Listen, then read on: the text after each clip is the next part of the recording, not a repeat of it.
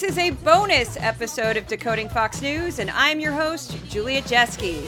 Each week, I watch and analyze 15 hours of Fox News and then break it down.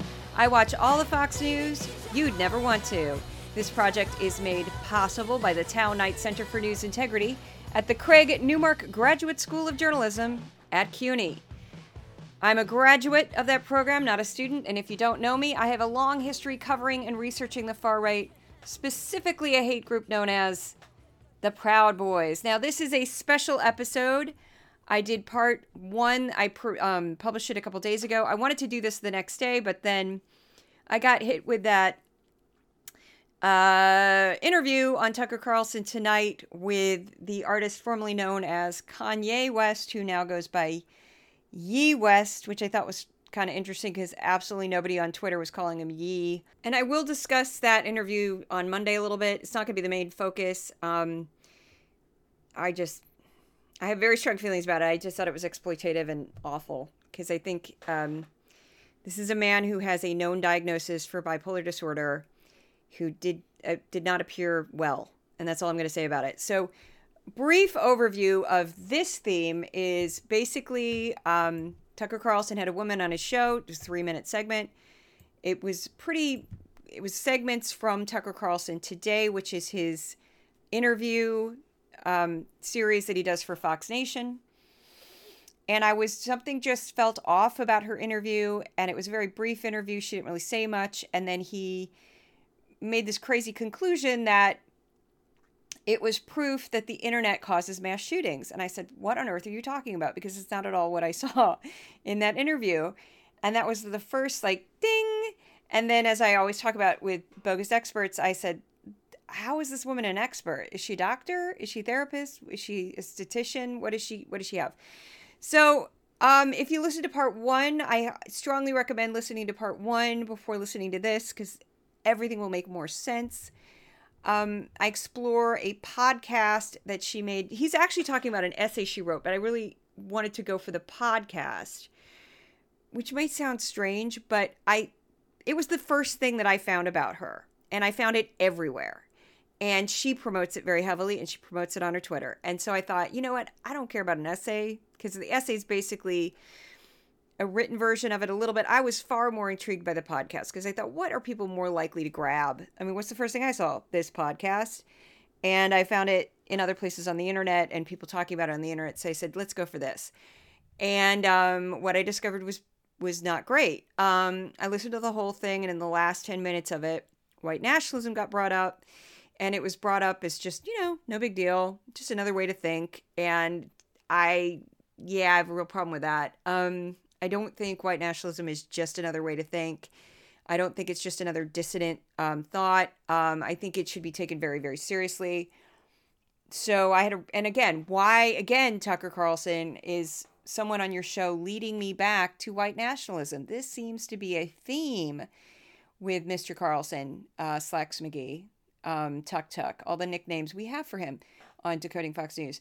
But I was disturbed. So we're just going to get into it. I'm going to play the media clips as I pull them. Here's the headline. Tucker Carlson promotes a mass shooter apologist. Part 2. The interview on Tucker Carlson Today.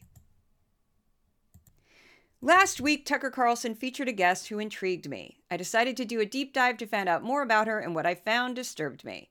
This is the second installment of an investigation into Katherine Dee, a woman Tucker Carlson tried to pass off as just a brilliant young voice he discovered on the internet. Within a few hours of research, I had connected Dee and her work to some fairly sinister ideologies. I cannot see into the mind of someone like Tucker Carlson or anyone on his staff. I do find it troubling, though, that he would give someone like Dee a platform on the most popular cable news program. One of the segments I feature on my newsletter about Fox News is the network's habit of using what I call bogus experts. A bogus expert is someone with a lot of strong opinions about any given topic, but no training or expertise in the subject. In this case, Dee presented herself as an expert on the subject of mass shooters and internet subcultures. She's entitled to her opinion, of course, but she isn't a licensed therapist, psychologist, or data scientist. After researching whatever I could find about her, I stumbled on this quote from a podcast she'd created about a mass shooter. And I think when these sort of subcultures are acknowledged, they get the neo-Nazi label or whatever kind of immediately, but that's not really the move, right? So that we never get a full picture of what exactly is going on there, and what are the mechanisms, and what's the average person like. It's always sort of, who's the edge case that does something very, very horrific, and what can we learn from them instead of what can we learn from what's happening in general. Yeah. This quote is from the end of the podcast, where this idea that white nationalists, neo-Nazis, and misogynists were just people expressing their dissident thoughts. Whew. Why would Tucker Carlson have a woman with this viewpoint on his show? Why did he present her as an expert on mass shooters when she has no training on the subject? She also hadn't seemed to put any real effort into researching mass shooters. Dee never cited a single study or book. She would talk about interviewing subjects, but there were never any details. How many people had she talked to? Did she interview actual mass shooters? What kind of research has she done? In part one of this series, she admitted openly that she'd done no research on the person she interviewed for her podcast, The Ghost of Adam Lanza Part 1, before she had him on air. She just went in blindly. I discovered after rudimentary search that this man had extremely problematic political views on race and homosexuality. And I just want to say really quickly, part one does contain quite a bit of disturbing content. This one, not so much. Part two is a little bit tamer. So again, if you want to listen to part one, trigger warning, I say this very aggressively because it's hard to listen to some of that stuff, and I really don't want to traumatize somebody. So if you have issues with something like that, don't listen. Just don't. It's hard to listen to people talk very calmly about neo-Nazis as well, which they do. I'm used to it, but not everybody is. So just trigger warning, disclaimer there before I keep going. And again, this episode's not as bad. So here we go. So the expert in question is Katherine Dee. Katherine Dee, in an interview with CoinDesk, she gave her legal name simply as Katya. The name Katherine Dee is an alias she uses online along with the handle default friend. Her education is GED and film school. We'll explore that later. Occupation, currently a writer. She was vague about her background, stating only that she had a TV job in media when she lived in New York City and had worked for a tech startup. Her Twitter, like handle as it were, is I'm a journalist and I cover internet, history, and culture. Okay, so after listening to her entire podcast, The Ghost of Adam Lanza Part 1, I decided to go back and find the original hour-long interview from Tucker Carlson Today, an interview show Carlson produces for the streaming service Fox Nation. He had pulled clips from this larger interview for the brief segment he featured last week. This is how Tucker Carlson introduced her. So we developed a little niche on the show for smart people who write interesting things, not necessarily people who are famous, but people who we think probably should be famous. So there's a little bit back and forth, and then he continued down this path, and whew, here we go. It's completely heartfelt. I mean, there's just all this, I guess the upside of a moment like this, there's so much garbage and propaganda and stupidity, but it's also forcing people to think a little bit more deeply, and the smart, open-minded ones are. And I love the chance to hold them up to public attention, and you're definitely in that category. This is not in the written version of this, but I'm going to just add that's Tucker Carlson calling out other media for garbage, propaganda, and stupidity. I'm just going to leave that there. Okay, so it was clear just a few minutes into this interview that Carlson was overjoyed to have Dee on as a guest. Carlson is normally effusive towards his interview subjects, but this seemed like a special treat for him. As Carlson asked basic questions about Dee's background, she didn't give him much. She said she had a television job for a media company in New York City and then a tech company, but she gave no details about what kind of work she did. She wouldn't even hint at her age. Dee also wouldn't even answer rudimentary questions about her educational background. What year did you graduate high school? I actually didn't graduate high school. I dropped out. Oh, bless you. Yeah. I'm so glad you did that. GED holder. Good for you. The Thank smartest you. People are, I've noticed. But I guess what it's another way of saying, and sorry for the personal question, yeah. But it's just another way of asking, like you grew up in a world that was fully saturated. Yeah. So this entire exchange just seemed like some anti-intellectualism from a man who went to an expensive prep school and university. So Carlson has bashed advanced education repeatedly on his show since they started covering him. I suspect he wants his followers uneducated because they are easier to manipulate. Anti-intellectualism is frequently promoted in far-right circles. She also said that she went to film school but gave no other details. Now, that could have been a few night classes or a full-blown program. Since she was cagey about nearly every aspect of her life, I suspected there had to have been some reason she wasn't being transparent. Most people don't avoid basic questions like, where did you go to high school? And I just, as a general note, some people don't go to high school for any number of reasons. It's usually some trauma has happened is why people get a GED. It's like somebody died, they had to move, something horrible happened in their family, they got pregnant, they had a disease, something horrible happened, usually, not always.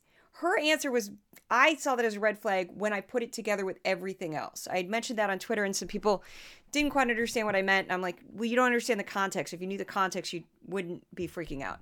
So just very odd. Like she wouldn't give any personal information about herself. And that just seemed very strange to me.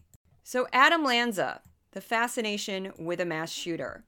Dee revealed that she developed a fascination with Adam Lanza, the man who shot and killed his mother, then 6 educators and 20 children at the Sandy Hook Elementary School before killing himself. At some point, she found videos Lanza posted of himself for YouTube that were a type of diary. She took these media clips along with samples of Lanza's writings and eventually produced a podcast series that basically launched her career, from what I can tell. I'm not sure. In a very telling moment in her interview with Carlson, Dee couldn't recall the number of Lanza's victims. People tell on themselves all the time, and this, I jumped out of my skin. There's Adam Lanza right there. Who was Adam Lanza? He was a perpetrator of the Sandy Hook school shooting in Connecticut. I believe 27 children were shot. He went into a first grade classroom. Okay, this is a woman, as far as I could tell, had spent a lot of time with Lanza's musings. It was a tell of sorts that although she knew a lot about the killer, she didn't know basic information about his victims. Lanza murdered his mother before going on a killing spree at the elementary school. Once at Sandy Hook, he slaughtered 20 children aged 6 and 7, along with 6 employees of the school, 3 teachers, a school psychologist, a behavioral specialist, and the principal.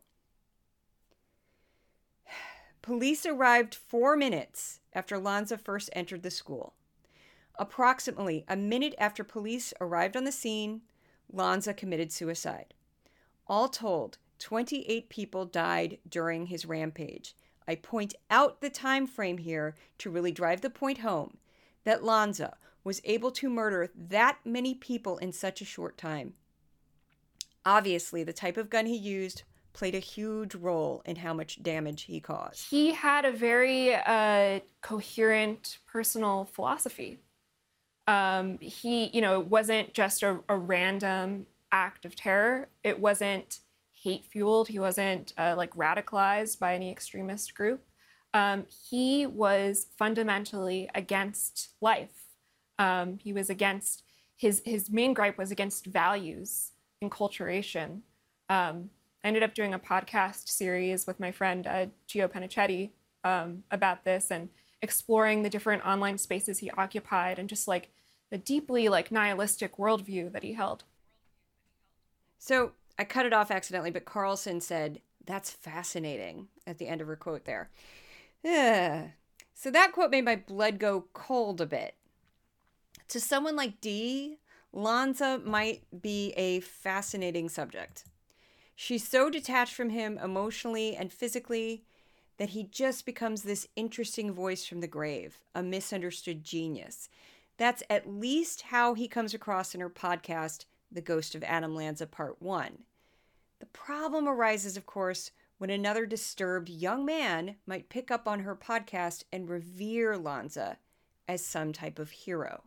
So Carlson's response to her comment is even more puzzling. That's fascinating. There is a taboo, there's a powerful taboo against exploring the motives of monsters. Right. You saw this after 9/11, where there was an absolute boycott on any discussion about why the 19 murderers, hijackers, did this. And I always felt that we lost something in not having that conversation. It's hardly ratifying their crime, endorsing their crime, to ask why they committed it. Right. And why they died while committing it. But clearly they meant it. So, like, why'd they do this? And no one ever talked about it. So. Okay, I could write several pages in response to Carlson's remark, but I don't want to completely sidetrack this article. Every single aspect of the 9/11 attack was explored exhaustively. The American public knew the names of the attackers, where they were from, how long they lived in the United States, what flight school they went to, the ideology they are obsessed with, and the leader who funded their terrorist attack. I have no idea what Carlson meant by that statement, except that he was disappointed that there wasn't enough venom towards the Islamic faith. I don't know.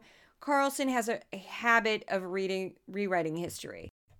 So then Dee goes into the philosophy that she and her co-host for the podcast spent entirely too much time and focus on. And, you know, it's, if we remove this speech, it's not going to remove the unhappiness. It's going to come out in other ways. And that's what I think, like, the big mistake is.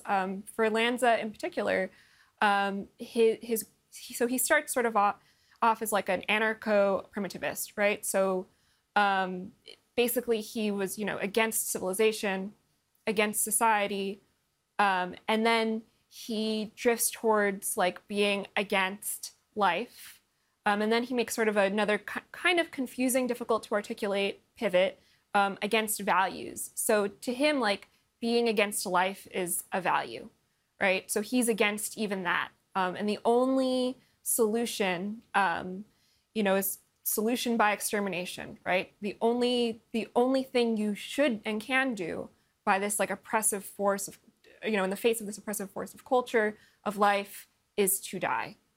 And it's a very dark, and it's not, you know, it's not necessary.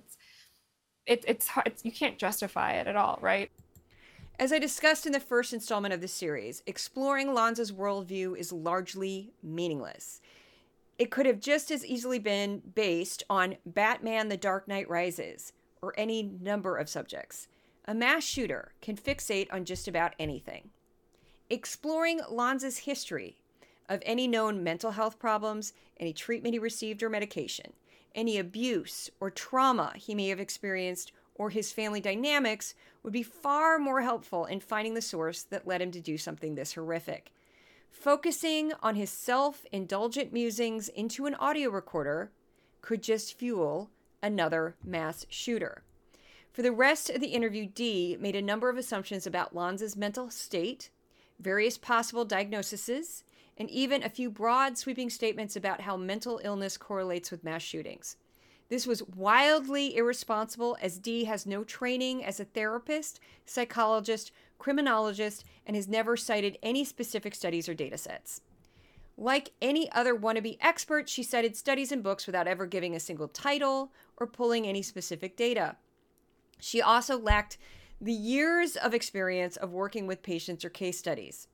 The best hard data she could offer was, and I didn't pull this audio, I'm just going to say it because it's so short, 98% of shooters are male. I think 52% of them are white.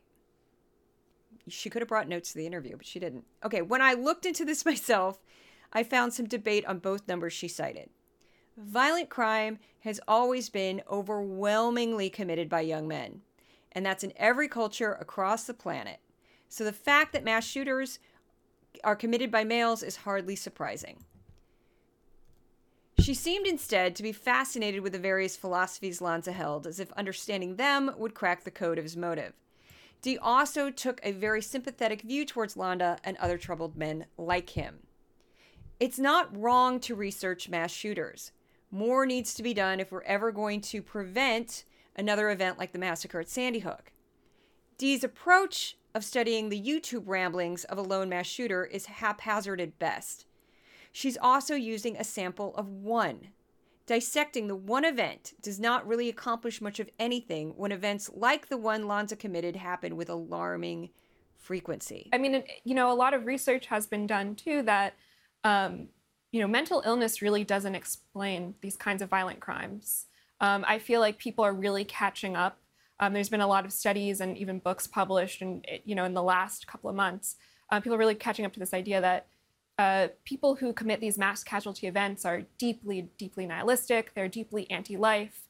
But the problem is the explanation is usually very uncharitable, and it seems to like neglect that people are products of their environment.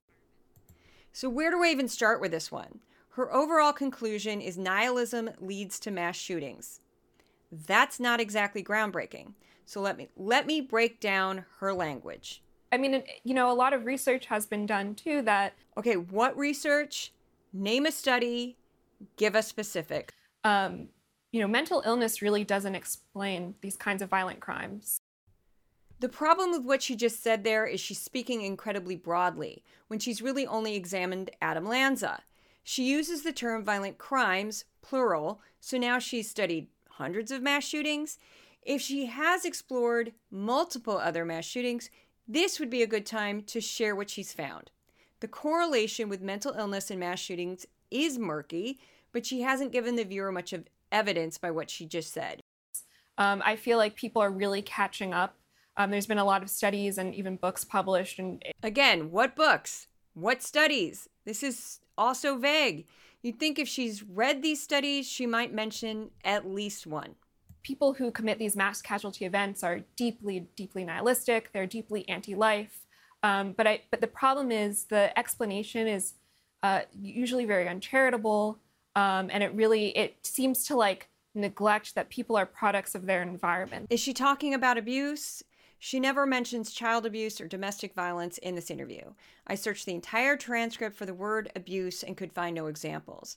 Also, uncharitable? Her sympathy throughout this interview and the podcast is always with Lanza. So throughout the rest of this interview, she made a number of broad sweeping statements and assumptions about psychology, religion, human action, interaction, body modification, cultural changes, porn, sex work, feminism, and the internet without anything to reinforce her opinions. I did want to make this 4 hours long. So we all have opinions, but an expert should be able to offer some proof or evidence to strengthen whatever arguments they're making. Blithely using the term studies, books, and research is similar to the phrase sources say, people are saying. It's purposefully obtuse. Now, in this brief statement, she destroys her own argument. The point of having her on Tucker Carlson Today was to explore how the internet relates to mass shooters. A meaninglessness yes. Problem. People don't know why they're living, why they're doing anything.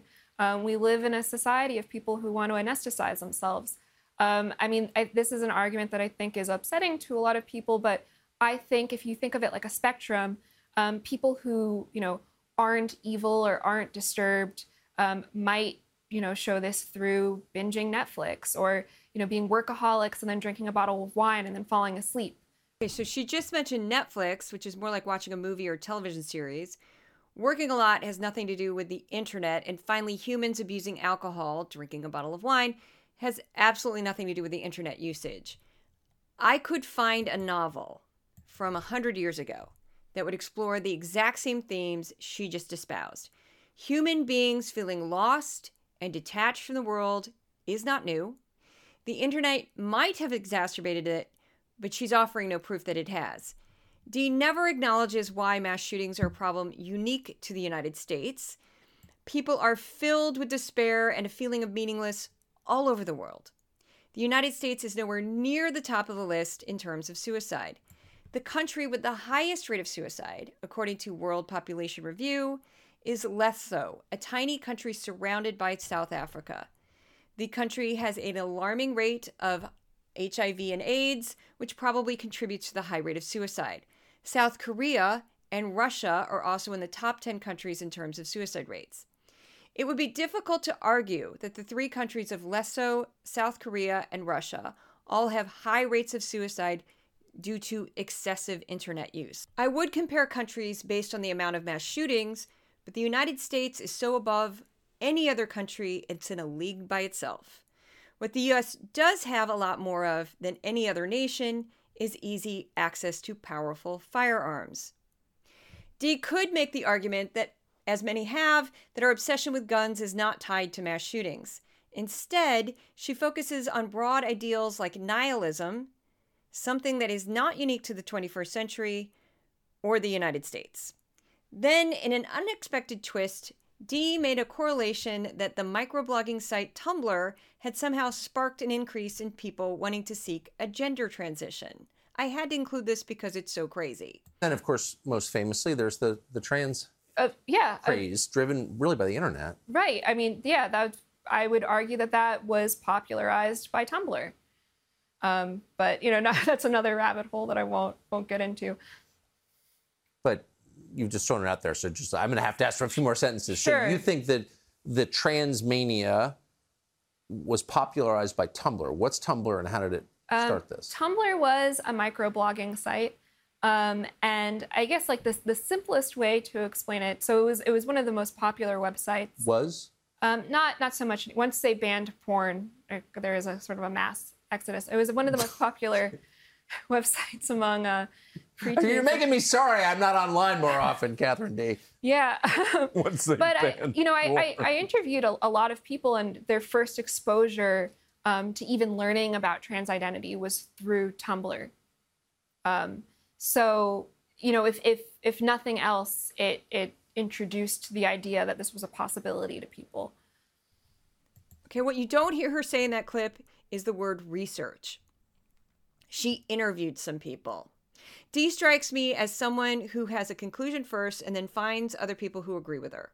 If she'd spent even an afternoon looking into the history of trans people, she would have discovered there's evidence of trans people that goes as far back as recorded human history. Trans people also have existed in every culture, even parts of the world that are extremely divergent from each other. I found that from National Geographic, not exactly a political website. Okay, so to make the leap that Tumblr has led to a trans craze is absolutely absurd.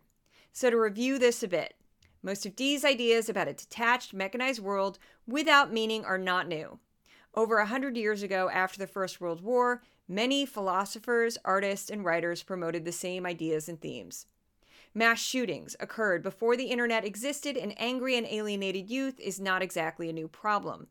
The University of Texas Tower Massacre in 1966 is considered by many to be the start of this horrific trend. In a haunting parallel with Lanza, the shooter killed his mother and wife the night before. At one point, Carlson put Dee on the spot and asked her point blank if any mass shooters were married men with children. She responded no. How would either Carlson or Dee instantly know the marital status of hundreds of mass shooters? They wouldn't. In a cursory search on the same subject, I found multiple sources and large studies that actually pointed to a strong connection between domestic violence, misogyny, and mass shootings. It was so strong that one study by the Educational Fund to Stop Gun Violence at Johns Hopkins found that in 68.2% of mass shootings analyzed, the perpetrator either killed family members or an intimate partner, or the shooter had a history of domestic violence. Another study by Everytown Research conducted in conjunction with the FBI that looked into mass shootings from 2009 to 2020 also showed a strong correlation between domestic violence and mass shooters. How actual experts study mass shooters. Now, this was fun. I had no idea, and I want to read this book. Okay. Two college professors, Jillian Peterson, an associate professor of criminology at Hamline University, and James Densley, a professor of criminal justice at Metro State University, funded by the National Institute of Justice, a research division of the Department of Justice, conducted a database of every mass shooting event, 4 or more victims, from 1966 in a public space, and every shooting incident at schools, workplaces, and places of worship since 1999. From this, they compiled detailed biographies of 180 shooters. They conducted interviews with family members, spouses, friends from childhood, co-workers, teachers, and neighbors. They also spoke to people who had planned mass shootings but never carried them out. Although most mass shooters do not survive their rampages, they were able to speak to 5 who were serving life sentences.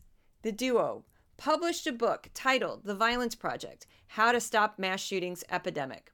They found patterns and commonalities among the group they analyzed and suggested a data-backed and mental health approach could help doctors, teachers, parents, law enforcement identify the next mass shooter before he acts out. I'm going to use the pronoun he because it's overwhelmingly a male problem. Katherine Dee may be earnest in her search for the source of mass shootings.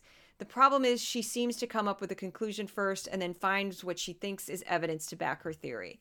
She would also rather explore nihilism than look to any physical abuse or trauma that may have caused someone like Lanza to retreat from the world. Dee assumes the symptom, nihilism, is the cause. It's huge when you study, when you do anything with causality. It's so difficult to prove this happened and that caused this. And she's just looking at, well, he was nihilistic. Plenty of people are nihilistic. Most people don't ever do anything like this. So at no point during her extended interview with Carlson did she really show any concrete evidence that excessive internet use leads to mass shootings. She didn't even explore the amount of time Lanza himself spent on the internet. My biggest issue with her as a source for Carlson, however, is her tacit support of white nationalism. No one is truly apolitical. When the guest on her podcast frequently brought up white nationalism and white supremacy as just another worldview, she expressed no objection. And I'm going to pull this quote again. It's from yesterday, but from the Ghost of Adam Lanza, Part 1. Let's say you just say, I don't want whites to disappear as a race. Well, now that's the epitome of evil. And it's not just because it's, biased or whatever. It's because that view is in opposition to humanist values, whereas ephalism and antinatalism are kind of aligned with those values. So they're not really perceived. They're kind of perceived as an extreme version of the left. Well, I guess that's generally true of all extreme left-wing movements, is that they're not really perceived as very threatening, whereas extreme right-wing movements are perceived as threatening because they're sort of... they're attacking something at the root, like they're not just, they're directly rejecting the core values on which the kind of institutional worldview of the modern West is based. Okay, so white nationalism is not just another worldview. White supremacy has a long and bloody history of violence, death, and destruction. The white supremacist movement is well organized and in some cases, well armed. Dee's seeming neutrality to such a hateful ideology is in a form an endorsement. I cannot prove why Carlson would want to elevate someone like Dee, but it's incredibly troubling that he introduced her to his audience of nearly 4 million people. Now, I'm not going to go, I went on and on and on about his possible motivations in part 1. I'm not going to do it again because I'm kind of exhausted and I'd just be repeating myself. But I did this kind of as an exploration of like how you can point to a bogus expert, how you can find one of these people who's just full of opinion and nothing else. She never cites a study. She never cites a source. She gives a lot of opinion. She makes a lot of conclusions, but she has nothing to back it up. And the best example to make her look foolish was that book that I cited with the two professors who went seriously deep dove. They studied 180 mass shooters. They went into all the specifics about these people's lives, and that's how you formulate opinions. That's how you, not opinions, but that's how you find data. That's how you find concrete things that can pull someone back to the source of why this is happening. You don't just make vague platitudes and talk about philosophy. No, 180, that's crazy. That's epic. And I applaud them for it. That's how we do this. So anyway, coming up, I should have my normal weekly podcast should be dropping on Monday. I also did a deep dive. I'm very excited about. On the Carlson's documentary, The End of Men, there is a strong white supremacist streak throughout that entire piece. I know, shocking. I'm being very sarcastic when I say that. I'm planning a podcast newsletter and a short video about what I found since so much of it is visual. So, wow. Nobody else has taken this angle yet that I know of. I've seen some reviews of it's only 34 minutes long, of his like film. And they all talk about the science, which is completely legit. But because I'm focused on him so much all the time, I immediately saw white supremacy all over the place. And I can prove it. And we're going to go through it. And I'll show you why I saw white supremacy all over the place through the language and through the images. And even if you don't watch the video version of it, I will describe what I'm talking about. So I'll do the best I can to make this user-friendly for people who can only consume audio, because I have a couple followers who only can't, because they can't see. They only can consume audio, and then people who like to read and all of it. So I'm very excited about it. I went through the entire thing image by image by image like a lunatic, because that's the kind of person I am. Thank you for listening. If you want to help out the project, I have a Patreon at Decoding Fox News. There's also a tip thing at the top of my Twitter. Thank you so much for listening. I am completely exhausted. I won't even say what time it is Eastern Standard Time, because you'll lecture me about getting more sleep. So thanks a lot. Thanks so much for listening. You'll hear back from me on Monday.